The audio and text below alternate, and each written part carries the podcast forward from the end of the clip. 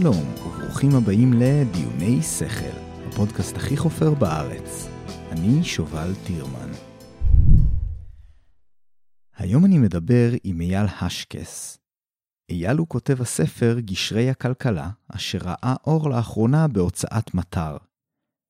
הספר עוסק בהזדמנויות החדשות שצצו בישראל ובמזרח התיכון בשנים האחרונות, בזכות התמריצים לקשרים כלכליים בין מדינות האזור. הסכמי אברהם עם איחוד האמירויות ובחריין מוצגים כדוגמה מובהקת למגמה הזאת. אייל הוא בוגר מסלול חבצלות של אגף המודיעין. יש לו תואר ראשון בכלכלה ובלימודי המזרח התיכון מאוניברסיטת חיפה, ותואר שני בכלכלה מהאוניברסיטה העברית. הוא אף התנסה כמגשר בסכסוכים אזרחיים. כיום אייל עובד בחברת מקינזי, אחת החברות המובילות בעולם לייעוץ אסטרטגי. בשיחתנו, אייל מספר לי על מה הביא אותו לכתוב את הספר, ועל למה בחר במילים גשרי כלכלה, במקום, לדוגמה, לדבר על שלום כלכלי. אנחנו דנים בכל מיני נושאים מהספר, ובין השאר בחזון של אייל לאיך ייראה העתיד הכלכלי במזרח התיכון. אנו גם נוגעים, כמתבקש, בהתנגדויות האפשריות לגישה הזאת. אם נהניתם מהפרק הזה, בוודאי תהנו לקרוא את הספר גשרי הכלכלה. זו קריאה נעימה, מחכימה ומומלצת ביותר. היי, hey, רגע לפני שאנחנו ממשיכים אל הפרק, אני רוצה לספר לכם שהלהקה שלי, אאומה בריז, מתוכננת להופיע בבר גיורא החדש ב-2 במרץ. אנחנו מנגנים בסגנון progressive rock, אז אם אתם חובבי הז'אנר, בוודאי תהנו לשמוע מוזיקה מקורית חדשה, המושפעת מכל הלהקות הגדולות לאורך העשורים. אגב, מוזיקת הפתיחה והסגירה של הפודקאסט הזה הם מתוך שיר של הלהקה. אנחנו מופיעים לעיתים מאוד נדירות. למען האמת, זאת ההופעה השנייה שלנו בסך הכל במשהו כמו 13 שנות פעילות. בהופעה נבצע בהשמעת בכורה את היצירה שלנו, Desert Sweet, אופרת רוק בת בערך 36 דקות, עליה אני והלהקה עמלים כבר קרוב לעשור. ואם אתם צריכים עוד סיבה טובה לבוא, כל ההכנסות מהמופע יתרמו לעמותת ונתתה, המקימה גינות טיפוליות במוסדות שיקום. אם אתם מחליטים להגיע, תישארו להגיד שלום בסוף, זה ישמח אותי מאוד. כל הפרטים באתר של הבר גיורא. ועכשיו, אל הפרק. אני נמצא עם אייל השקס. מה נשמע אייל? טוב מאוד, שלום שובל. תודה שבאת לפה. אה, אנחנו התכנסנו לדבר על הספר החדש שלך, גשרי הכלכלה. אה, בהוצאת מטר, אני אציין. אה, בוא, בוא ניתן קצת רקע. איך הגעת לכתוב את הספר הזה? מה מביא מישהו כמוך לכתוב ספר? אז הגעתי לכתוב על נושא כלכלת המזרח התיכון והקשרים הכלכליים בין ישראל למזרח התיכון מכמה כיוונים. קודם כל, כיוון האקדמי, למדתי אה, תואר ראשון כלכלה במזרח תיכון, וזה חשף אותי פגישה בין שני התחומים. אה, זה תחום, האיחוד של שני התחומים האלה זה לא משהו שיש בו הרבה אה, עוסקים באופן קבוע, ולכן זה כבר בשלב הזה הבנתי שיכול להיות לי ערך מוסף לדבר על כלכלות המזרח התיכון. אה, ולאחר מכן עברתי בצבא, הייתי בתוכנית חבצלות, שירתתי בחטיבת המחקר של אמ"ן שש שנים. יכול לתת קצת רקע למה הכוונה תוכנית חבצלות? כן, בהחלט. אה, תוכנית חבצלות זה תוכנית של אגף המודיעין, שלוקחת צעירים בני 18-19, מחתימה אותם לתשע שנים בצבא. כן. הם, בשירות הסדיר לומדים באוניברסיטה על מדים לצד כל מיני קורסים צבאיים, כמו קורס קצינים וקורסים אה, מודיעיניים וצבאיים אחרים. אה, אחרי השלוש שנים האלה, ששוב לומדים באוניברסיטה על מדים, אחרי השלוש שנים האלה הופכים להיות קצינים אה, בח... במקומות שונים באגף המודיעין. אז התואר הראשון שלך הוא תואר עתודאי. אז זה לא עתודאי, ההבדל העיקרי הוא שבסדיר אנחנו לומדים באוניברסיטה, בניגוד לעתודאים. במקום לפני, הבנתי, אוקיי. אבל הרעיון הוא דומה.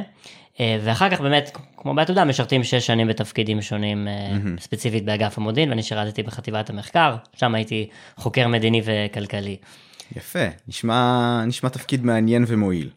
מאוד מעניין, פגשתי גם את אשתי בחטיבת המחקר. אה, יפה, אה, כן. ויום שאחרי שהשתחררתי אמרתי אני אקח את, ה, את הידע המצטבר שלי גם מהזווית האקדמית וגם גם קצת מה, מהזווית שלמדתי תוך כדי השירות הצבאי, ואני אנסה לגבש פה משהו, בהתחלה לא העזתי לקרוא לזה ספר, mm-hmm. אבל אני אנסה לגבש, אמ, קראתי לזה בהתחלה מחקר, או סוג של מסה שבה אני, אני כותב על הקשרים הכלכליים בין ישראל למדינות אה, ערב ומדינות המזרח התיכון, והמשמעות שלהן, והחשיבות שלהן. אה, ובסוף זה התגבש אה, לספר, אה, ו, ובסוף זה, זה, הייתי צריך לעשות הרבה מחקר מעבר למה שכבר ידעתי מן הסתם, ולראיין הרבה אנשים, אבל בסוף זה התגבש לספר בתהליך לא פשוט, אבל ממש שמח שבסופו של דבר יצא לזה לצאת. אז אני אגיד, בתור קורא שעוד לא סיים אמנם, אבל קרא חלק, קודם כל הקריאה היא נעימה, זה נעים לקריאה, זה לא כבד, זה לא כמו שספרי היסטוריה, זה קצת יותר הזכיר לי את הספרים של, אתה יודע, יובל נוח הררי. כן ספר עיוני, אבל שהוא זורם ונעים. וכן, כבר שמתי לב שם באמת לעניין הזה של הלכתי למעבר הגבול כדי לראות שם את האנשים. זה ממש מגניב, כי קודם כל הספר שלך הוא מביא מלא מקורות. אני מאוד אוהב שספרים עושים את זה, לא סתם זורקים דברים לאוויר. אלא מנסים אה, אה, לצמד את זה לאיזשהו מקור, אני גם אה, מתחום המחקר המדעי אה, מכיר ומבחינתי זה ממש דרישת קדם לספר אה, עיון. אבל זה נחמד ומרענן גם לשמוע הלכתי, בדקתי, שאלתי, ראיינתי. אה, כחלק מספר זה נותן כאן את, ה, את הערך המוסף לסוג כזה של ספר וזה, וזה ממש מגניב מצדך שעשית את זה.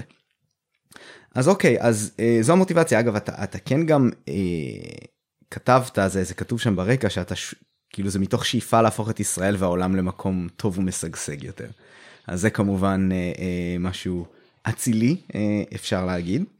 האמת שהתלבטתי הרבה על המשפט הזה. כן. אה, ההורים שלי, אה, היה להם מחלוקת אם אני צריך, כשהתייעצתי איתם, לשים את זה. את המוטיבציה. זה נשמע כן. אולי אה, קצת...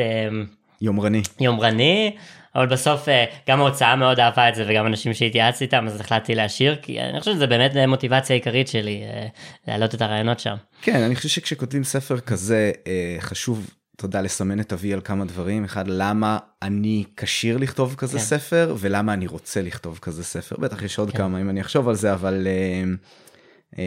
אבל כן חשוב לענות על, הדרישות האלה טוב בוא נצלול קצת בוא תספר לנו על, ה, על הספר נחמד מאוד שאתה נותן שם רקע, אה, מה שאתה קורא לו יסודות גשרי הכלכלה. אה, בכלל, האמת היא, בוא נלך אפילו עוד יותר רחב. מה זה גשרי כלכלה? למה בחרת את השם הזה? אז יש תפיסה שמקשרת בין קשרים כלכליים לקשרים מדיניים טובים יותר. אה, יש, יש לה הרבה שמות, השלום, ה, השלום הכלכלי זה שם שעלה בישראל, השלום הקפיטליסטי, שלום מסחרי. אני דווקא אחרי התייעצויות ואחרי הרבה התלבטויות, ניסיתי להימנע מהמילה שלום. כי חלק מהרעיון ש, שאני מדבר עליו גם בספר, שלא בהכרח צריך לחתור לשלום כאן ועכשיו, לפעמים כל מה שאנחנו יכולים באופן ריאלי להשיג זה קשרים כלכליים, אבל אני חושב ש, שצריך, שיש מקום להמשגה אה, שאומרת, אה, אנחנו לא בהכרח מכוונים לשלום כלכלי, אלא לבנות קשרים. יצא לי להתעסק קצת בגישור, אה, ובגישור בין שני אנשים, אנשים יכולים לשנוא אחד את השני, אבל בכל זאת ליצור אה, הסכם שיענה על האינטרסים של שני הצדדים mm-hmm. כאיזשהו גשר. כן. אמ, זה באמת נותן את, ה, את השורש של המילה גישור, ואת אותו רעיון ניסיתי, ניסיתי להעביר במושג, בכותרת גשרי הכלכלה. אני, אני חושב, אם, אם רק להעיר על זה לרגע, שזה כן טוב כי המילה שלום היא הרבה פעמים אה, בינארית. כאילו, יש שלום, אין שלום. בעוד שבשטח הדברים הם הרבה יותר רציפים. כי תמיד זה יש, וגם אפילו, אתה יודע, תראה, ההסכמי שלום הרשמיים שלנו עם, עם מצרים וירדן הם בסופו של דבר הסכמים די קרירים.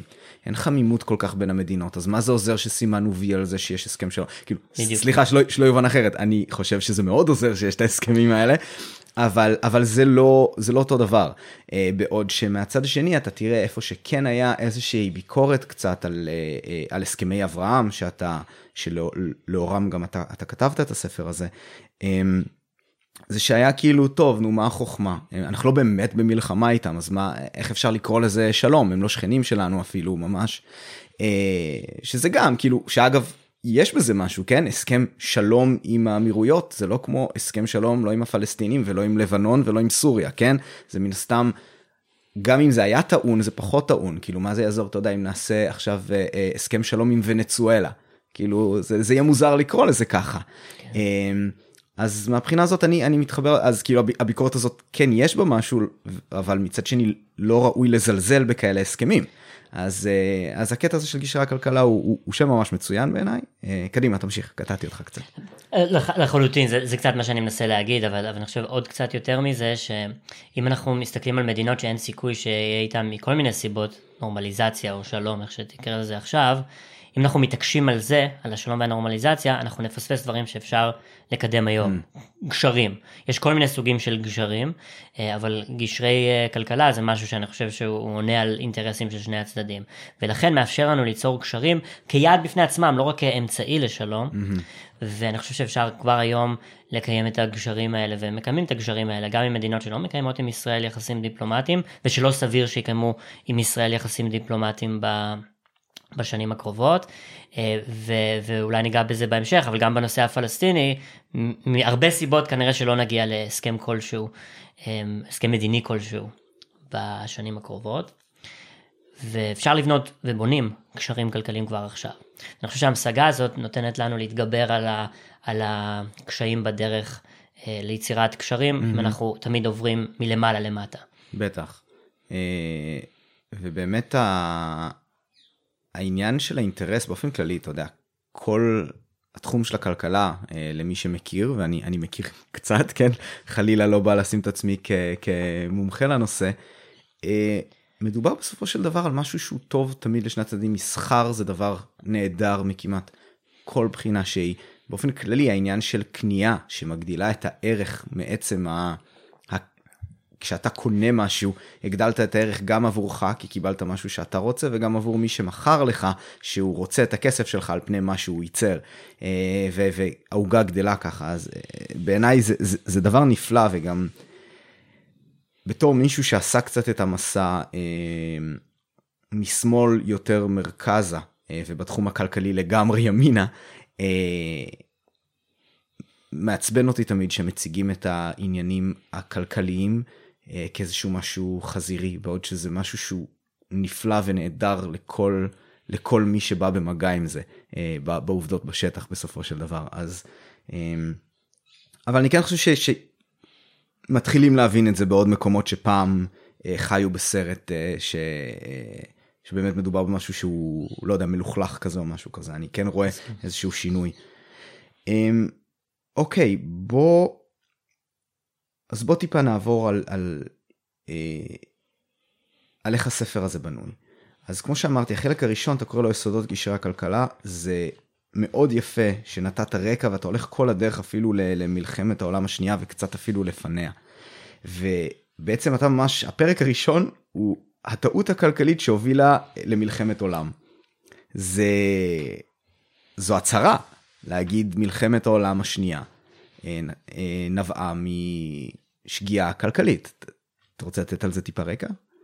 כן, אז אני, אני מתחיל באמת את הספר מדיון ב, במדיניות שהייתה אחרי מלחמת העולם הראשונה של המעצמות שניצחו, ש, שבהתחלה, אה, אם, אם אנחנו מסתכלים על 14 הנקודות של ווילסון, נשיא ארצות הברית בזמן הזה, אחרי מלחמת העולם הראשונה, הוא בנקודה השלישית שלו אומר בואו נפתח עולם עם סחר חופשי, ללא לא חסמים.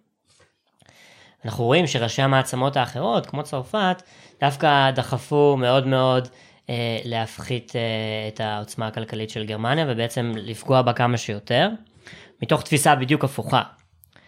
אה, עכשיו אני לא יודע אם זה מה שהוביל ב-100% מבחינה סיבתית למלחמת העולם אה, השנייה, וכמובן אי אפשר לתרץ אה, אה, שום דבר בקשיים כלכליים.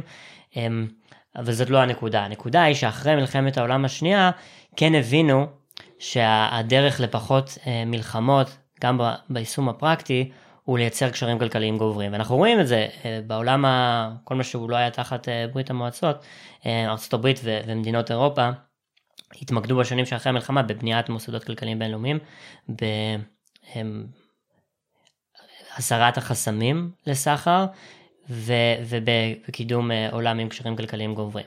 עכשיו, חשוב לי להגיד את זה גם עכשיו, גשרי כלכלה ממש לא מונעים ב-100% את הסיכוי למלחמה. Mm-hmm. יש הרבה דוגמאות נגדיות. למשל, לפני מלחמת העולם הראשונה, הסחר בין מעצמות שלחמו במלחמת העולם הראשונה, כמו, כמו בגרמניה ואנגליה, היה גבוה. כן. וגם אנחנו רואים ש, שמדינות עם, קשר, עם קשרים כלכליים, אה, כמו סין וארצות הברית, מתעמתות, לא הגיע למלחמה, אבל כן מתעמתות. הפואנטה היא שגשרי הכלכלה זה כן כוח, שהוא מוביל להפחתת העוינות, הוא מוביל לשגשוג של שתי המדינות או המדינות ש, ש, שמצויות בקשרים הכלכליים, אבל uh, הוא, הוא גם פועל יחד עם כוחות אחרים שהם יכולים לדחוף לכיוון הפוך. Uh, אבל ככל שאנחנו נעמיק את, ה, את העוצמה של הקשרים הכלכליים, ככה, ככה גם הם יפעלו יותר חזק. אבל זה תלוי וזה נורא, כי צריך להסתכל על זה בצורה ריאלית, זה נורא משתנה ב, ב, בהתאם mm-hmm. להקשר. לדוגמה, ואני גם מדבר על זה בספר, מול איראן, קשה לי להאמין שבשנים הקרובות קשרים כלכליים אה, יובילו לקשרים מדיניים יותר ממש, טובים. ממש כתבתי לעצמי עכשיו את הנקודה הזאת, כן. כי אני אומר, חלק מכל ה... אתה יודע, יש הסכם עם איראן, אה, אין הסכם עם איראן, זה, זה משתנה ותלוי את מי אתה שואל, והאם ההסכם הזה טוב או לא הסכם טוב. אה, והשאלה היא האם באמת לגשת, ללכת לגישה שהיא לא של הסכם, אלא של סנקציות, שהיא על פניו ב straightforward הגיונית, מישהו עושה משהו שאתה לא רוצה, אתה מטיל עליו סנקציות כדי שיתיישר ואתה יודע בקטע של המקל והגזר אתה משתמש במקל אתה אומר אתה לא משחק יפה עם ילדים אחרים אה, לא ניתן לך לשחק לא תשתתף. אה, מצד שני השאלה אם זה לא כזה כזו גישה יכולה לגרום בדיוק לדבר ההפוך כמו שקרה בהקשר הזה עם גרמניה להטיל עוד קצת את הכיוון, כאילו, כן. אתה מבודד את המדינה, היא באה פחות במגע עם העולם, יותר קל לצייר את שאר העולם בתור רע, יותר כאילו, האזרחים רואים את, כאילו, יותר קל לשטוף את המוח גם של האזרחים שלך, של אנחנו נגדם, בכזה מצב, מה, מה דעתך על זה? אני מסכים עם ההבחנה, אני חושב שצריך לשמור סנקציות למקרים uh, קיצוניים יחסית, מקרים שבהם הגזר בדמות קשרים כלכליים ואחרים um, לא, לא קיים, כי האידיאולוגיה השלילית של הצד השני כל כך חזקה. אז אני חושב שסנקציות צריך לייחד למקרים כמו אה, סנקציות על מימון טרור וארגוני טרור, ומדינות ש, שבאמת אה, יש להם פעילות אה, שיכולה להיות מאוד שלילית ל, לישראל ולעולם, כמו פעילות אה, גרעין אה, ופעילות של תמיכה בטרור. אני חושב שאין ספק שאיראן נמצאת שם. זאת אומרת, היא, היא מממנת אה, ומסייעת לארגוני טרור שממש הרסו את המדינות אה, שחלקן אה, בגבול עם ישראל וחלקן לא. ותוכנית הגרעין שלה אני חושב היא איום על, על ישראל והעולם. לכן אני חושב ששם המקרה של הסנקציות הוא, הוא כן מקרה, הוא כן uh, כלי שאפשר להשתמש בו. Um, אבל כל מה שהוא לא בקיצון הזה, אני חושב שסנקציות זה לא, לא הדרך, ואני mm-hmm. חושב שהאינטרס הכלכלי ההדדי הוא יותר אה, רלוונטי בתור גזר. עכשיו, אם תרצה, הקונספט הזה של סנקציות הוא, הוא, אם אני מדבר בספר שלי על גשרי הכלכלה כאיזשהו גזר, אז הקונספט של הסנקציות הוא אמ, קונספט משלים, אם תקרא, תרצה תקרא לזה מנופי הכלכלה, mm-hmm. אבל אני חושב ש, שצריך להשתמש במנופי הכלכלה רק במקרי הקיצון האלה ובגשרי הכלכלה ב, בכל המקרים האחרים כשהם רלוונטיים. Mm-hmm. ת, תדמיין איזשהו ספקטרום כזה שבקצה אחד יש מדינות שהן ממש פרגמטיות, מדינות כמו איחוד האמירויות שהכלכלה אה, והשגשוג של האזרחים שלהם זה מה שמדריך אותן. בקצה השני, מדינות כמו איראן, שהאינטרס הכלכלי הוא ממש לא מה שמדריך אותן, אלא אידיאולוגיה ו... אה, ו... אידיאולוגיה גם פרגמטית, אבל, אבל אידיאולוגיה ש, שלא תהיה מוכנה בשום אופן לקיים קשרים כלכליים עם ישראל. נכון, ו... גם יש אידיאולוגיה דתית פנאטית שם. כן. שאגב, אתה רואה לדעתי, כן, אתה יצא לך לכתוב קצת על, על טורקיה, ועל זה שדווקא שם, שהיה קשרים mm-hmm. מאוד טובים, והמדינות היו ממש ידידות, ו... תיירות שגשגה והכל, וארדואן עושה דברים שהם כאילו לא הגיוניים. אנשים שמסתכלים על זה מהצד אומרים, מה למה זה לא אנחנו לא מבין מבינים לאיזה תוכנית כללית זה זה זה מתחבר אפילו נגיד אם אתה כן מסתכל על מנהיגי איראן אתה אני חושב יכול לתת שם פרשנות של אני מבין מה מניע אותם.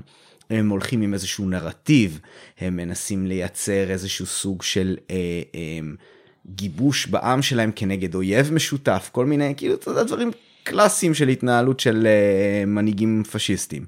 ובטורקיה זה באמת מרגיש קצת עקום, כאילו משהו שם לא, לא, לא מוברג טוב.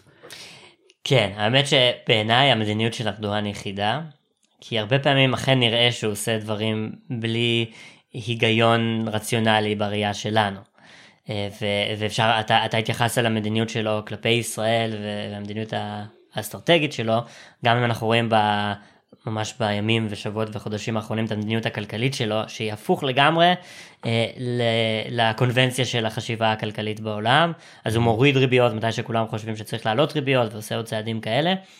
אה, ובאמת ארדואן ספציפית זאת, זאת אה, חידה, אבל דווקא טורקיה היא, היא מקרה בוחן מעולה לגשרי הכלכלה. אמרת שהסחר והתיירות שגשגו בעבר, אבל האמת שהם עוד עדיין אה, משגשגים, תיירות אולי לא בגלל הקורונה, אבל... גם לא רק בגלל הקורונה, כאילו זה, אני חושב שיש תחושה, אולי זה בבועה שלי, שזה לא בטוח לטוס לטורקיה כמו שהיה פעם. למרות שברור לי שעובדתית, מספרית, סטטיסטית, זה עדיין מאוד בטוח. ואף על פי כן, עד 2019, קשה קצת להתייחס לנתוני uh, טיסות מעבר ל-2019 בגלל הקורונה, כן. אבל עד 2019 מספר uh, של תיירים ישראלים וישראלים שעברו שם בקונקשן היה מאות אלפים. והסחר הוא מאוד גבוה, עוד 4-5 מיליארדים בשנה. והרמות האלה נשמרו ואף עלו, למרות, נגיד, החל מהסיפור של המרמרה, שהיה איזשהו משבר אה, בין המדינות, שיחסים לא התרוממו מאז, אבל הקשרים הכלכליים כן נותרו איתנים. זה חלק ממה שאני מנסה להגיד. גם אם המצב המדיני, לא, הקשרים המדיניים לא יהיו במצב טוב עם מדינות כמו טורקיה. אני חושב שהקשרים הכלכליים בין, בינינו לבין טורקיה הם יעד בפני עצמם. Mm-hmm. ואם הם נשמרים, אז אני חושב שאנחנו צריכים לשמוח בזה, ולא רק להסתכל על הקשרים המדיניים כדי, ו- ולומר, אה, זה, זה כבר לא, זה, המצב לא טוב. Mm-hmm. והקשרים הכלכליים בסוף הם כן בסיס מאוד חזק, אה, ש, שיוכל אה, לגרום ליחסים בין ישראל לטורקיה להתרומם חזרה, אנחנו רואים את זה בחודשים האחרונים שמסיבותיו ארדואן מנסה להתחנף בחזרה לישראל ולמצרים ולמדינות אחרות באזור, ראינו את זה עם השחרור המהיר יחסית אה, של, של בני הזוג שנעצרו שם. מצד שני עצם זה שכלאו אותם היה נראה לי יותר נכון אבל אני חושב שהרבה אנשים בישראל אה, חשבו שעכשיו הם יהיו שם למשך חודשים וישראל תידרש לוויתורים מדיניים mm. וראינו ש, שזה קרה בקלות יחסית אמ, אבל, אבל אנחנו רואים גם סימנים אחרים שארדואן מכוון להפחית את העוינות מול ישראל ומול מדינות אחרות. אני חושב שזה נובע גם ממשבר מדיני וכלכלי שטורקיה נקלעה אליו, זאת אומרת זה mm. בהחלט לא מאהבת ציון. אי אפשר לחשוד בה באהבת ציון, אה, אבל, אבל גם מתוך אינטרס. אבל, אבל, אבל, זה, אבל זה, בעיניי זה לא בהכרח משנה, כי כאמור, גשרי הכלכלה זה גם יעד בפני עצמם. כן, אז אני, מצד אחד ברור שאני מסכים שזה יעד, יעד בפני עצמו, מצד שני אני חייב להגיד שגם לא חייבים ללכת כל הדרך למדיני, אבל mm-hmm. יחסים חמים בין מדינות, זה נראה לי משהו שהאדם הממוצע מעוניין בו. גם אם זה לא רשמי, גם אם זה לא חתימה על הסכם, גם אם אתה יודע, יוצא שהשלטונות לא הכי חמים אחד לשני, אבל אתה יודע, כשנחתמו באמת ההסכמים עם איחוד האמירויות וזה, הטיסו לשם, אתה יודע, צוותי חדשות. כן.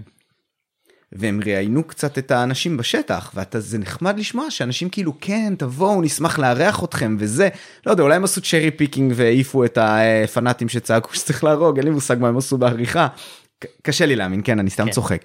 אבל זה נחמד, זה נעים, אתה אומר, אה, וואו, זה עושה לי חשק לטוס לשם, אני מבין שאני רצוי. אה, זה לא רק, הנה היהודים באים להוציא כאן כסף ואנחנו רוצים. זה, זה, זה באמת, אנחנו לא שונאים אתכם כמו, שאת, כמו שאתם חושבים. אה, וזה נחמד לשמוע. אתה גם אומר משהו שם על uh, uh, מצרים, עם ה, נכון? זה המצרים עם הספרי לימוד שהם לאחרונה mm-hmm. החליפו? כן. אתה רוצה לספר על זה קצת? כן, האמת שאני מצטט שם מחקר של ה-INSS, ש, שבאמת עוקב אחרי ספרי הלימוד במצרים, והם הפחיתו מאוד את רמות השיח על הסכסוך בין ישראל למדינות ערב, והזכירו למשל את הסכמי השלום יחד עם תמונה של בגין, אמ, לוחץ ידיים לסאדאת. אה, וזה לא סתם, זה לא פקיד במשרד החינוך, זה הכוונה מלמעלה, ככה זה עובד במדינות כאלה. כן, אפשר, אפשר לפעמים, אני אומר, אתה, אתה מציין את זה, כי אפשר לפעמים ליפול בפח של, מה אם זה מקרי, מה אם סתם מישהו החליט לשנות קצת את התוכן כי הגיע הזמן לרענן. אז אה, כן. כן, לא, אז, אז זה לא. מצד שני, בוא, בוא נודה על האמת, אדם שמסתובב ישראלי שמסתובב בקהיר אני לא בטוח שהוא ירגיש בנוח כמו שהוא מסתובב בדובאי או לא משנה בבירות אירופה אז יכול להיות שהוא לא ירגיש, ירגיש בנוח, כנראה ירגיש פחות בנוח. כן. אמ, וזה נכון, זאת, זאת עובדה, אין מה לעשות. אני חושב שהאנשים שכן נחשפים לקשרים כלכליים עם ישראל, גם אם זה אנשי עסקים, גם אם זה עובדים בעסקים שעובדים עם ישראל, הם, הם, הם יטו להיות יותר ידידותיים אה, לישראלים, וככל שהמשקל שלהם יגבר, ככה גם קשרי הכלכלה איתם יהיו יותר אפקטיביים. אה, אבל זה נכון, ו- וחלק ממה שאני, מה שחשוב לי להדגיש, שצריך להסתכל על המציאות בעיניים ולא רק לחלום על פנטזיות של מזרח תיכון אה, אה, חדש בעקבות קשרים כלכליים. צריך, צריך להודות ש, שיש קשיים מהותיים. אפשר, אפשר דוגמה, אם אנחנו מדברים על מצרים, אפשר לדבר על קשיים להשיג ויזה לטייל במצרים עצמה, לא, mm. לא סיני. קשה לישראלי להשיג, גם עבור המצרי כן, שיגיע לארץ. ש... זהו, אני, אני לא הייתי מודע לדבר הזה בכלל, אז אתה אומר, אתה צריך להוציא בקשה לוויזה מראש, נכון. ונדיר שמאשרים אותה? אני חושב שיותר סביר שיאשרו, שלא יאשרו מאשר שיאשרו. Mm-hmm. ו... אבל לא סיני, סיני אפשר להיכנס אה, כן. חופשי. אמ, ו... וזה, ו... וגם בכיוון ההפוך, זאת אומרת, מצרי לא יבקר בישראל סתם ככה, הוא יזכה לביקורת אם הוא יבקר. ויש קשיים אמיתיים, צריך להסתכל על הקשיים האלה, ולכן לכל מדינה השיח על קשרי כלכלה צריך להיות שיח שתלוי אה, וכזה תפור לחבילות של אותה מדינה. אז הקשר בולט עם מצרים מגיע, הקשרים הבולטים עם מצרים מגיעים מלמעלה למטה דווקא. כי זה המאפיינים של המדינה. כן, כחלק מהסכמי השלום ודברים כאלה גם. כחלק מהסכמי השלום, אבל, אבל מאז הסכמי השלום היו עוד כמה התפתחויות משמעותיות, ו, ואני חושב שהכי חשובה, הכי משמעותית ביניהם, אם, אם רק סופרים את, ה, את הכמות של הכסף שעובר, זה, זה קשרי הגז שהתחדשו, אה, שהתחדשו ב-2020, אני אומר התחדשו כי בעבר מצרים מכרה גז לישראל, mm. עכשיו גז עובר בכיוון ההפוך, mm. בכמויות די גדולות, ממאגרי תמר ולוויתן למצרים. אה, וזה הקשר הכלכלי שעובד איתם היום. יש עוד כל מיני קשרים. יש, יש למצרים מסגרת שאם הם מייצרים נגיד מוצר טקסטיל עם תשומה מישראל, זאת אומרת נגיד אם זה בגד אז רוחסן שמיוצר בישראל, mm-hmm. אז הם יכולים לייצא את הבגד הזה בלי מכסים לארצות הברית. זה הסכם משולש עם ארצות הברית. כן, זה, זה חלק מהסכמי השלום, מהסכם השלום, לא? זה, זה היה, המסגרת הזו נסגרה אחרי הסכמי השלום, mm. אבל היא מאוד uh, uh, נעזרת ב, ב, בתשתית של הסכמי השלום. ו, וזה עוד סוג של קשר כלכלי היום שקורה, קוראים לזה הקוויז, QIZ. כן. וזה אזורי תעשייה שבהם מייצרים מוצרים עם תשומות ישראליות ומוכרים אותם לארה"ב. וזה דוגמה למסגרת מלמעלה למטה שמאפשרת כן, גם אני, קשרים. אני, אני כן. אישית פחות אוהב את הדברים האלה, כי... למה? באופן כללי אני לא אוהב את ה... שה... שהתועלת הכלכלית נובעת ממשהו מלאכותי. כאילו ארה"ב אמרה, אה, אם תעשו את זה, אז ניתן לכם למכור בלי, בלי מכס. ואז יוצא שלמרות שזה לא משתלם מבחינת עלות לייצר את זה ככה, כן, יוצא שבקיזוז המכס זה משתלם. זה, אתה יודע, זה... זה... זאת אומרת שזה עיוות של התמריצים הכלכליים. בדיוק, זה עיוות של התמריצים כן. הכלכליים, זה לא, זה לא צריך להיות ככה, התמריץ צריך להיות כי ישראל עושה משהו שהיא טובה בו, ומצרים עושה משהו שהיא טובה בו, והחיבור ביניהם עוזר, אתה מבין? אז אני לא יודע איך אפשר לתת באופן מלאכותי את הדבר הזה, מבלי שזה ייצור כל מיני עיוותים. אבל אני לא יודע, כאילו מצד שני, אני כן יכול לדמיין מצב שבו אתה שם כזה דבר אה, בתקווה שיצמח ממנו משהו שאני אראה אותו כאמיתי, כן? כשיתוף פעולה באמת אה, אמיתי, שגם אם לא היו נותנים את, ה, את המוטיבציה הזאת, הוא היה קורה. אבל אה, לא יודע מה להגיד לך, אם היה עדיף עם או בלי. כי כנראה שאם לא היה את הדבר הזה, זה פשוט, זה לא היה קורה, ואז בכלל הכלכלה הייתה עוד יותר... כן. כן. אבל למה? למה רמת הסחר נמוכה כל כך? למה אין אינטרסים כלכליים? גם אה, עם מצרים, עם ירדן, כמות הסחורות שעוברות ביחס למדינות, אני חושב שאתה אומר שביחס למדינה שיש גבול איתה, אה, גבול שהוא יבשתי, זה נחשב ממש מעט. מה ההסבר לזה? כן, אז בהחלט אני משווה בין, בין מדינות אה, עם כלכלות דומות לגודל של מצרים וירדן, מדינות שאינן שכנות צמודות של ישראל, אני מראה שהסחר איתנו יותר גבוה. וזה, וזה נובע, אני חושב, מהחסמים הקלאסיים. אני חושב ש, שיש אה, יש חשדנות אה, עדתית, יש עוינות כלפי ישראל בציבור הרחב. שוב, לא נייפה את המציאות. אה, ויש חסמים גם מנטליים אבל גם בירוקרטיים לסחר, משני הצדדים. באמת. יש חסמים בירוקרטיים שאתה חושב שנגיד אם היו אם היו מורידים, היו גורמים ליותר סחר בין המדינות, ואני לא מדבר על עיוותים, אני לא מדבר על לשים כוכבית שאומר, אה, אבל אם זה ירדן או מצרים אז אתה פטור. אני מדבר על משהו שהוא ספציפי דווקא אקטיבית מפריע לסחר עם ירדן ומצרים.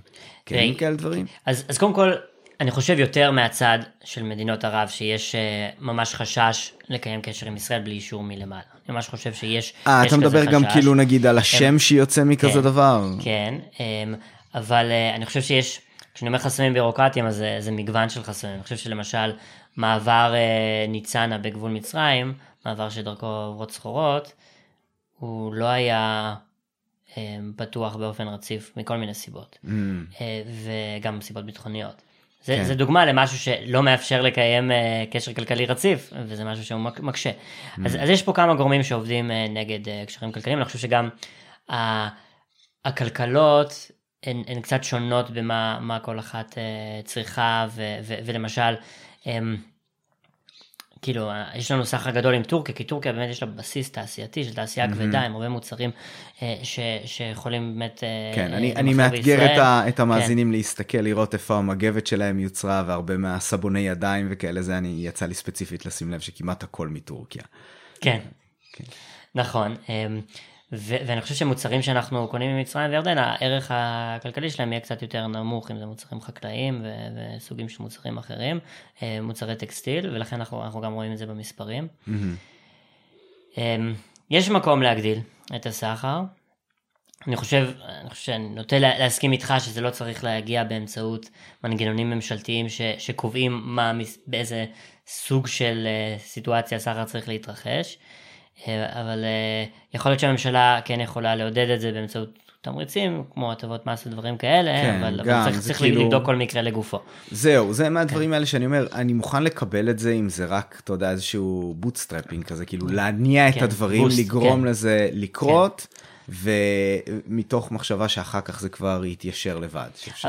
אה, אני אתן אבל עוד דוגמה למסגרת ש, שיכולה לסייע לסחר. אז יש, יש אזור ליד טירת צבי, שהמשרד לשיתוף פעולה אזורי אה, יוזם, יחד עם עמיתיו הירדנים, שקוראים לו שער הירדן. זה פרויקט שכבר מקודם הרבה שנים, mm-hmm. כמעט מאז הסכם השלום עם ירדן, שהמסגרת שהוא ייתן אמורה לפתור המון בעיות הבירוקרטיות של לקיים סחר בין הצדדים. בגדול, בצד הירדני אמור להיות, אה, אמורים להיות מפעלים ייצור של כל מיני דברים, ובצד הישראלי אמור להיות אזור לוגיסטי שבסוף יאפשר לייצא את המוצרים האלה דרך חיפה. וכדי, אתה יכול להיכנס לאזור, אה, ובתוך האזור במין בועה, להיות גם, ב, גם בישראל וגם בירדן, בלי לצאת mm-hmm. מהאזור.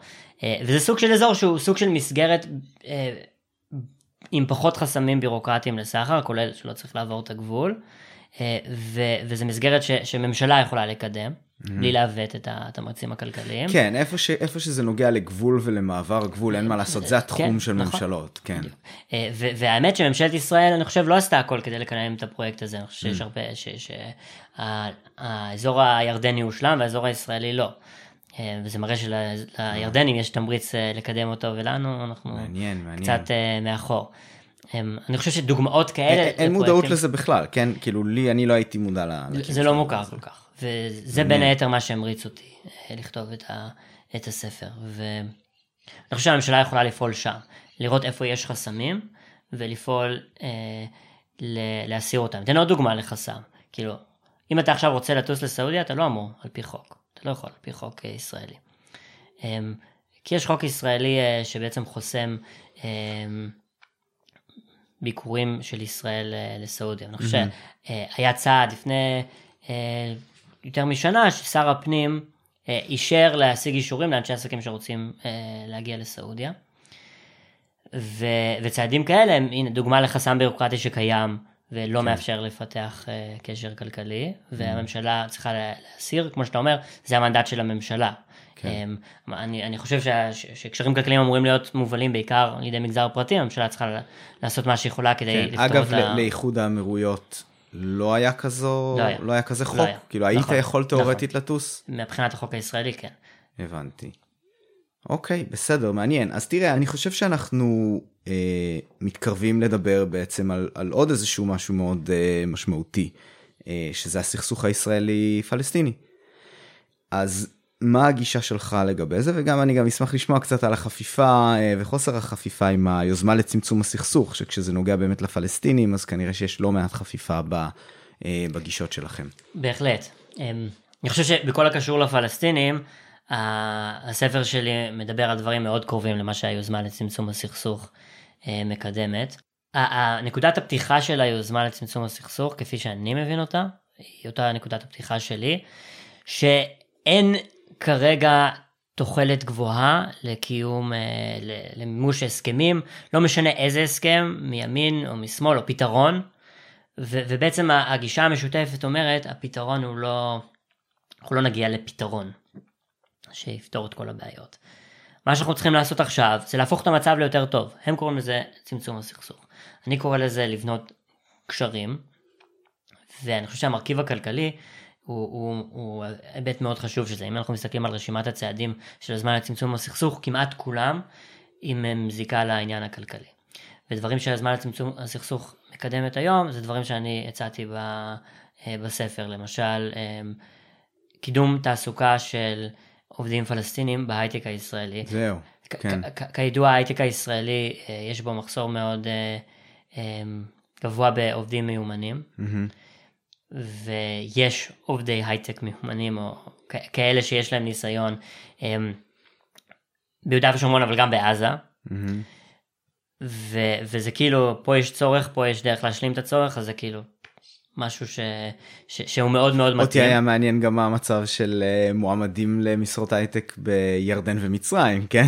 נכון, האמת שאני נוגע בזה, יש פרק שאני מקדיש לנושא העובדים הזרים. Mm-hmm. כרגע יש אלפיים עובדים uh, זרים מירדן ש, שנכנסים כל יום לישראל, לאילת ויוצאים uh, חזרה לעקבה. כן, אני מתאר לעצמי שזה על... וזה במלונאות. בדיוק. אפשר, אני, אני מציע להרחיב גם את זה לדברים ש, שדורשים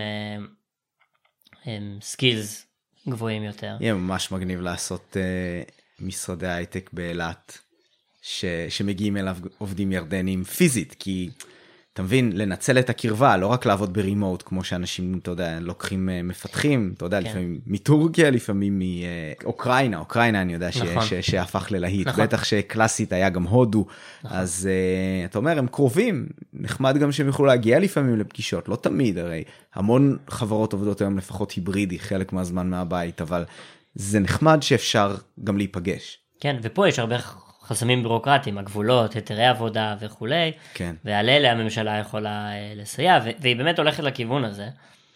אמ, גם ממשלת ישראל הקודמת וגם הנוכחית, כאילו הולכת ומגדילה את, אה, את כמות העובדים הפלסטינים בישראל, ועכשיו ממשלת ישראל אה, העבירה גם מין מעין פיילוט של 200 עובדים פלסטינים בהייטק. צריך, צריך להיזהר כי באמת אנחנו לא, אני לא חושב ש... צריך לראות שזה לא שזה לא מעוות את הכלכלה, שלא יוצר עיוותים בכלכלה הישראלית. כן. אה, אבל, אבל אני חושב שזה פשוט, דיברנו, נגענו בזה קצת קודם, זה ממש מימוש אה, של אה, קשר כלכלי הדדי ואינטרס הדדי, mm-hmm. ומקום שבו האינטרסים הכלכליים הם, הם מה שמוביל את זה. לגמרי. כן. אני רק אגיד שאתה יודע, יאיר והחברים, אם אתם שומעים, אני הייתי שמח לראות את העניין גם uh, של עובדי הייטק גם מירדן uh, נכנס למטרות של היוזמה למרות שהיא באמת מוכוונת לסכסוך הישראלי פלסטיני כן. וספציפי והאזור תעשייה הוא שאתה אמרת ליד uh, טירת צבי כן. כי זה, זה זה ממש נשמע כמו אתה יודע הרבה מה, מהצעדים שהם אומרים של להקל על מעבר בגבולות וכאלה דברים.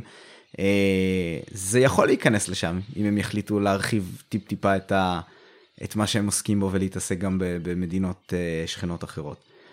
אמ, אז איך אתה רואה אה, בנוסף את הסכסוך הישראלי-פלסטיני מגיע למקום טוב יותר בעקבות הגשרים הכלכליים? איך אתה מדמיין כזה דבר? הרי יש, יש עניין שלם על סחורות לפלסטינים, לאפשר נמל, לאפשר תעופה, כל מיני כאלה דברים שהם ממש חסמים שדי מגמדים את הכלכלה הפלסטינית, לא שלא בצדק כמובן, כן? כי אתה חייב שליטה על מה נכנס ויוצא משם. אה, אז מה, מה אתה חושב על זה? מה הצעדים שלדעתך אפשר לקדם בלי הסכם מדיני מקיף? אז, אז יש חסמים שהם, כמו שאתה אומר, כורח המציאות. הם, למשל אי אפשר לפתוח את עזה ליבוא חופשי מכל העולם, כי, כי זה מאוד יחזק את תנועת החמאס. זה לא משהו שאני חושב שהוא, שהוא נכון. אמ, ואני חושב שההיגיון שצריך להדריך אותנו הוא מלמטה למעלה. כי מלמעלה למטה תלוי בהנהגות. וכשזה תלוי בהנהגות, אז אם ההנהגה לא מוכנה לקיים קשרים עם ישראל, עם ישראל או ההנהגה כן הייתה מוכנה, אבל אז התחלפה נגיד. כן. או שההנהגה תולה את הקשרים הכלכליים בהתקדמות במישור המדיני. אה, אז אנחנו לא צריכים ללכת בכיוון הזה של ההנהגות. לדעתי ההיגיון שמוביל אותנו צריך להיות מלמטה למעלה. אה, ולקדם קשרים כלכליים מלמטה למעלה. ו- ו- ויש כמה דוגמאות בולטות, אני חושב שדיברנו על נושא התעסוקה הפלסטינית, מבחינתי זה, זה מספר אה, אחד, זה כאילו הדבר הכי, שהכי מייצג כן, את זה. כן, חייבים להגיד, גם, גם חוסר, לא רק בהייטקיסטים יש, גם בתחום הבנייה, שהמחירים עלו מאוד, אנחנו צריכים עובדים mm-hmm. פלסטינים, הם, הם בסופו של דבר, אתה יודע, אני, אם נלכת על הסטיגמה, הם נחשבים לעובדים טובים בתחום הזה, וזה יעיל מאוד כלכלית.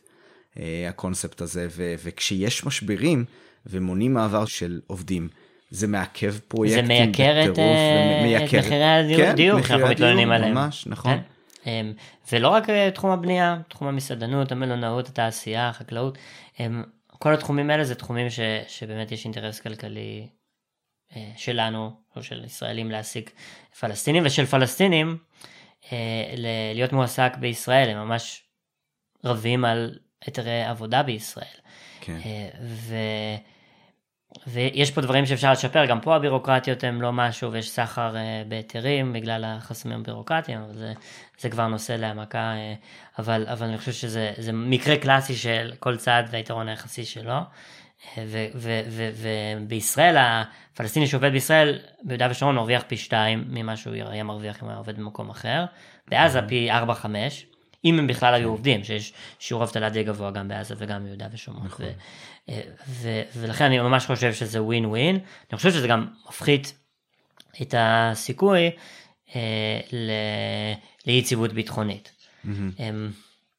אני חושב שהמציאות בשנים האחרונות ביהודה ושומרון, שהיה שקט יחסי, יחסי, אני אחזור על שקט יחסי, ולא לא שקט אבסולוטי, אבל אני חושב בין היתר בגלל העניין הזה, שיש פשוט מעל 100 אלף אה, עובדים אה, פלסטינים בישראל, mm-hmm. זה תמריץ מאוד חזק להישאר בקשרים כן, טובים. כן, זה ממש נהדר.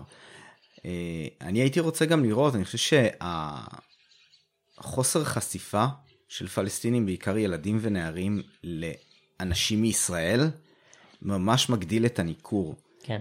אני בזמנו, אני לא זוכר מי אמר לי את זה, אבל איפשהו קראתי נראה לי על זה שאתה יודע, יש ילדים נערים, אה, אפילו כבר בוגרים ביהודה ושומרון, שלא היו בים בחיים שלהם. לא היו בים, כי אין להם את האפשרות, לא יכולים ללכת לים. זה די משוגע, כאילו, זה יש משהו צובט כשאתה חושב על הדבר הזה. אה, ואם אני זוכר תוכניות כשאני הייתי ילד של איזשהו ניסיון לקירוב לבבות, אה, טוב, זה היה עם ערבים ישראלים, לא עם, לא עם פלסטינים פרופר, אבל הייתי רוצה לראות את הדבר הזה. אני גם כן חושב, וכאן זה אולי כן יותר מלמעלה למטה, אני חושב שבאמת החינוך שם, אני לא יודע אם פורמלית, כנראה גם פורמלית, הוא חינוך לשנאה ולניכור, אה, וזה בטח מייצר את זה, אבל מאוד הייתי שמח לראות יוזמות, גם אם הן מגיעות מלמטה, של אה, איזשהו חומר לימוד משותף שלומדים, או אתה יודע, כאילו, יש אינטרנט, אתה יודע, קח שני נערים, תן להם להתכתב, נגיד כ- כפרויקט לבית ספר, אתה יודע? כ- כאיזשהו משהו. תן להם להתכתב, תן להם לדבר, כאלה דברים. זה לא דורש אפילו כמו פעם להיפגש פיזית, אין כאן את העניין הביטחוני מהבחינה הזאת. אז אני, אני הייתי שמח לראות uh, כאלה דברים. עכשיו, יש לי שאלה אליך, תגיד לי אם אתה יודע, סתם פתאום תהיתי. אני מבין שלהעסיק עובדים פלסטינים יש עניין. מה עם outsourcing? כאילו אם אני מחליט פרויקט, בוא כן נסתכל רגע על משהו הייטקי, אה, לעשות לו outsourcing ליהודה ושומרון או לעזה. אה, יש מגבלה בירוקרטית על הדבר הזה?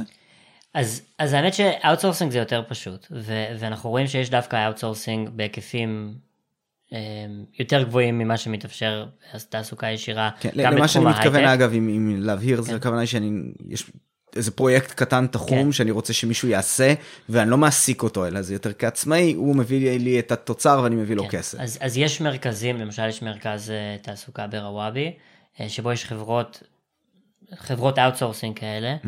שמעסיקות פלסטינים בהייטק עבור חברות ישראליות, וזה, mm. הם לא עובדים ישירות עבור החברות הישראליות, mm. זה עוד לא קורה בהיקפים אה, משמעותיים, זה מה שהממשלה עכשיו מנסה לקדם, אבל, אבל זה קורה, נתתי את הדוגמה של רוואבי, זה קורה אפילו בעזה, מלאנוקס וחברות ישראליות אחרות עושות outsourcing אה, לצוותים קטנים אה, של, של הייטקיסטים. בעזה, בכל מיני תחומי, תחומים בהייטק, אם זה QA או תחומים אחרים, ו... אה, וזה כן, זה בהחלט משהו ש, שאפשר לעשות, ואני חושב שזה גם חלק מהעניין, זה לא חייב להיות עובד בהיתר, ופה החסמים הבירוקרטיים הם הרבה יותר נמוכים, לא צריך היתר, לא צריך אה, אישור תעסוקה, אבל, אבל גם המשכורת לא עוברת ישירות מחברה ישראלית אליהם, אלא דרך אה, חברת כוח אדם. כן, אז תראה, מתישהו אני ארצה להגיע פה גם לדבר על, ה, על החזון, נגיד, אני לא יודע אם תקרא לזה החזון שלך, או, או, או, או, או משהו רחב יותר, של איפה אפשר לראות את ישראל בעוד 20 שנה אם יעשו את הצעדים הנכונים מבחינה כלכלית עם, ה, עם השכנים ושאר ה... והפחות שכנים אבל במזרח התיכון. אה, הייתי רוצה טיפה לתת את הקונטרה לדבר mm-hmm. הזה. אה, עכשיו, היה פה אה, לפני כמה פרקים ערן ניסן ממחזקים, mm-hmm. והוא קודם כל הוא פשוט, הוא, הוא מתנסח בצורה מאוד טובה בעיניי, בטח על הקטע המדיני, בקטע הכלכלי אני הרבה פחות מסכים איתו, אבל הוא העלה כמה דברים שקצת החזירו אותי הביתה אה, כ, כשמאל מדיני. קודם כל הוא, הוא, הוא מבחינתו כן אופטימי, מבחינתו כן ניתן לעשות צעדים שיובילו להסכם. מבחינתו זה, זה, זה, זה, הוא, הוא, הוא אומר שהנרטיב הזה שמובל, אגב כנראה באמת אה, אה, באיזשהו חלחול מה, מ, מ, משלטון הימין, לפחות לטעמו, הוא שיצרו את זה, הפכו את זה למציאות, העניין הזה של כן, לא, לא הגיוני לעשות הסכם בשנים הקרובות. הוא אומר שזה בולשיט, אבל נשים רגע את זה בצד. הוא מדבר פה גם על משהו קצת יותר אה, עקרוני, ואני מקווה שאני אייצג את זה נאמנה. משהו שהוא זרק, אה, שדיברנו עליו, שמאוד התחברתי אליו, זה הקונספט של צדק מאחה. הוא מדבר על זה שלא ניתן באמת לעבור הלאה אה, מאיזשהו משבר, מאיזשהו סכסוך, מבלי שמתייחסים לדברים האלה, מבלי שמדברים על הפיל שבחדר. אה, והוא העלה שם כמה נושאים, אני, אני אשלוף רגע מהזיכרון, היה שם עניין של, אה, אה, איך הוא קרא לזה? הנצחה, פיצוי, עוד משהו? אה, וואי, אני מצטער, אה, מן הסתם אפשר לשמוע את הפרק, זה פרק מאוד מוצלח בעיניי. אה, הוא אומר שכל קשרים אחרים שאתה תעשה, סוג של יהיו נידונים להיות קרים מאוד, אה, ובאמת להישאר, נגיד בהקשר הזה, ברמה הכלכלית, ולא להפוך לאיזשהו משהו שבאמת כיף לטוס לאיזשהו מקום ולהתארח בו. אה, אה, כי הוא אומר, היה כאן, בטח עם המקומות שהיה לנו מלחמות קשות איתם, שזה אני מוכן, אני אשים את הפלסטינים כמובן תחת הקטגוריה, אבל אה, מצרים בטח במלחמת יום כיפור, שהיו המון אבדות בנפש, ולא עבר כל כך הרבה זמן, אנשים זוכרים את זה, יש עדיין זיכרון, קרובי משפחה ש, שנפלו. כאלה דברים, והוא אומר שהסיבה שה, שההסכם הוכר הוא כי לא היה ניסיון לעשות איזשהו צדק מאחה, לא דיברו על הדברים. לא הייתה הכרה ולא הייתה, אה, הכרה, הנצחה ופיצוי. אה, הוא אומר שדווקא עם גרמניה כן היה לנו כאלה דברים. זה שבגרמניה, בברלין, אתה תראה את האנדרטאות ואתה תראה את המוזיאונים ובחומרי הלימוד מדברים על זה. זה שהיה פיצוי בדמות השילומים.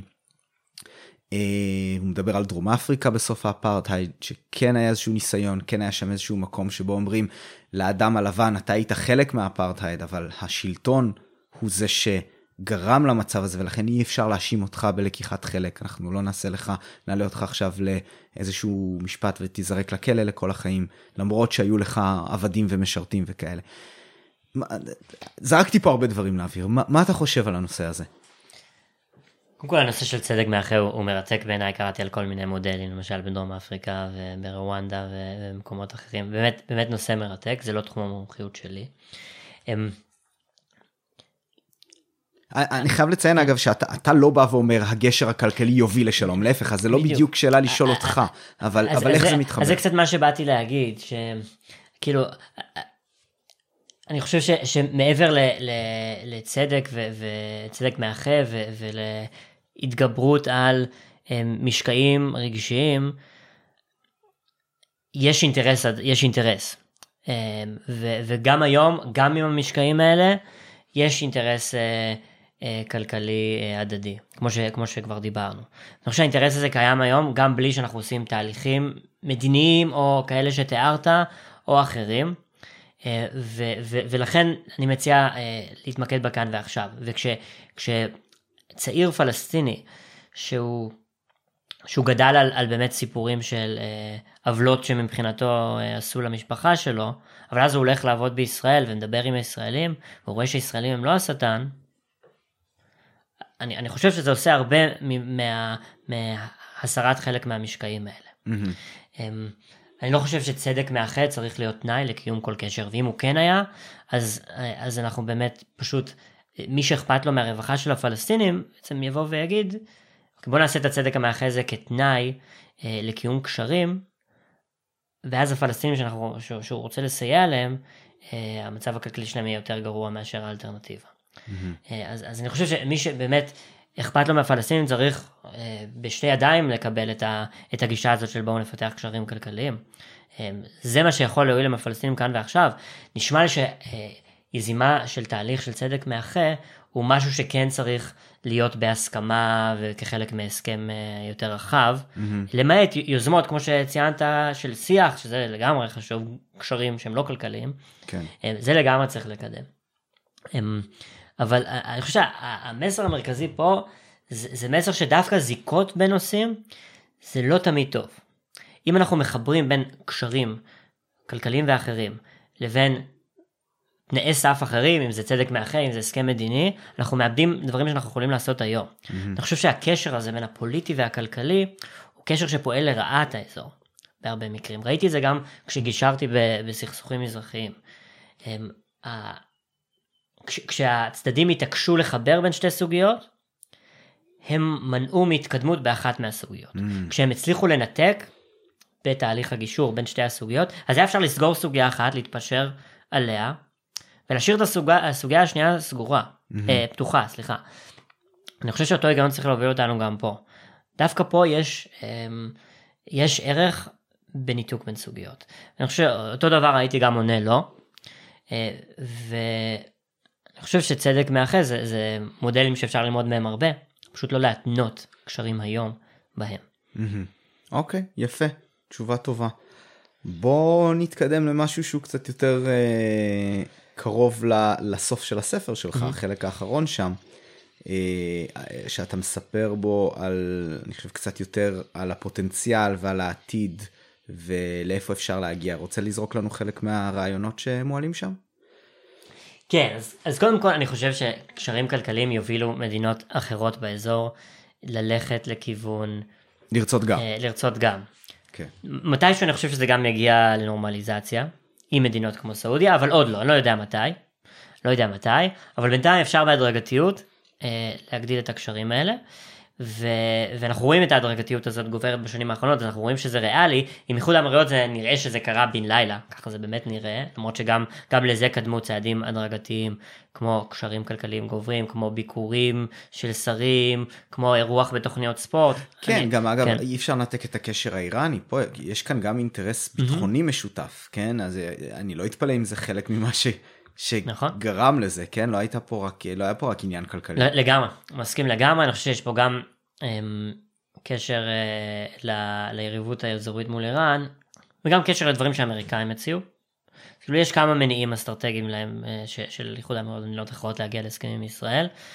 אה, אני חושב שזה יקרה בהדרגה, זה מרכיב אחד של החזון, אם תקרא לזה החזון, אם יורשה לי להיות יומרני.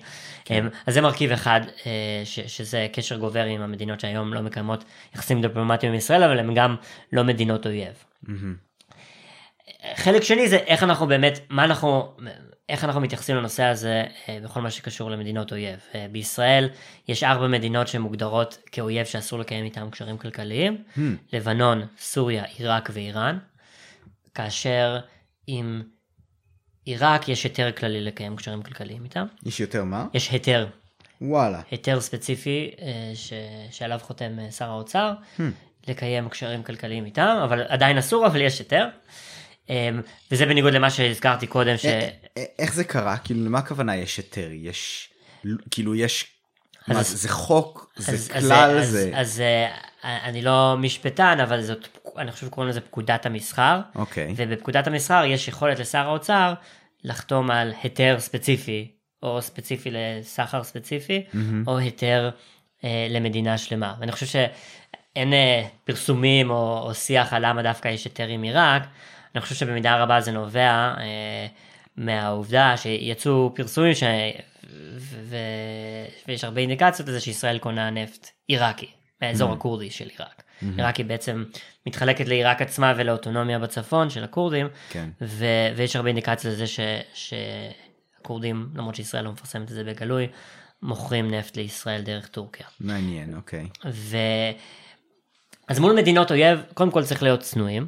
הקשרים הכלכליים לא יפתרו את הסכסוכים. מה שכן, אני מציע כמה הבחנות שכן יכולות לקדם אותנו גם מול מדינות אויב.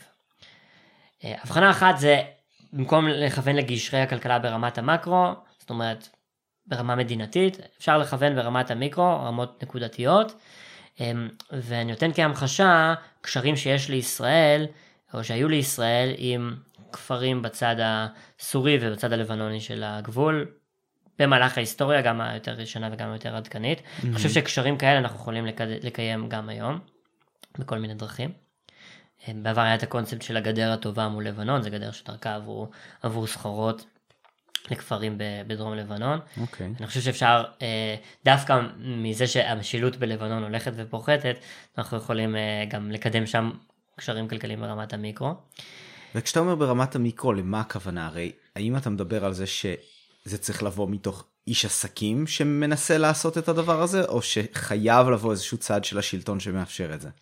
אז, אז חייב, חייב, זה חייב לבוא, במקרה הזה זה חייב לבוא בתמיכה של כזה גופי הביטחון בישראל, אין מה לעשות. ובלי תיאום? אין מה לעשות. עם ממשלת לבנון, הם... אה, בטח שלא עם חיזבאללה, אני מתאר לעצמי. נכון, אבל... אני חושב שאפשר לקיים קשרים כאלה בלי תיאום. בוא, אני אתן, אני אתן דוגמה. Mm-hmm.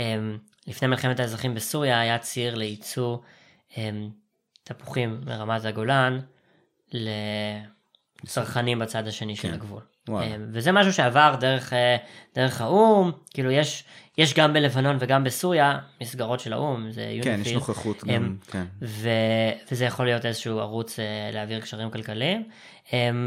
ואני חושב שבמקרה הסורי כנראה שאולי זה כן יצטרך לעבור אישור מגבוה, אני לא יודע, זה אבל אני חושב שאולי יהיה לו אינטרס לעשות את זה ולהעלים עין שמדובר בישראל כמו שהוא עשה בעבר. Mm-hmm. ומהצד הלבנוני אין שם משילות כל כך. זאת אומרת, יש נוכחות של חיזבאללה במקומות מסוימים, יש נוכחות של צבא לבנון במקומות מסוימים, אבל אני חושב שיש שם אפשרות לקיים קשרים כלכליים אה, גם, אה, גם בלי אישור של ה... מישהו, כן. פשוט ישירות. ככה, ככה התחילו קשרים כלכליים בין, קשרים בין ישראל לבין אה, גורמים בלבנון עוד בשנות ה-70, אה, זה לא נגמר טוב, כל mm-hmm. מיני סיבות. אבל אפשר לחדש את זה באופן ש, שכן יהיה מועיל לשני הצדדים, אני חושב. אז, אז צריך להיות צנועים פה, זה לא יפתור את הסכסוכים, כי פשוט המרכיב האידיאולוגי בהתנגדות של נגיד איראן וגורמים בלבנון לישראל היא גבוהה, ולכן אני לא חושב שהיו שם קשרים כלכליים. אה, אמ, קשרים מדיניים גוברים, המציאות יכולה להשתנות, יכולה להיות הפיכה באיראן ב-20 שנה הקרובות, זה בטח יכול לקרות. כן. אם זה יקרה, אז, אז יש פה פוטנציאל לקשרים כלכליים עצומים מן הסתם. עכשיו עוד, עוד משהו, אני חושב שהטענה הכי מרחיקת לכת שלי בספר, היא הצעה לקיים עם לבנון קשרים בתחום הגז. כפי שבטח הרבה מאזינים מכירים, יש מחלוקת על הגבול של המים הכלכליים בין ישראל ללבנון. Mm-hmm. מחלוקת שהיה משא ומתן אה, עליה בשנים האחרונות, אבל לא הצליחו לפתור אותה.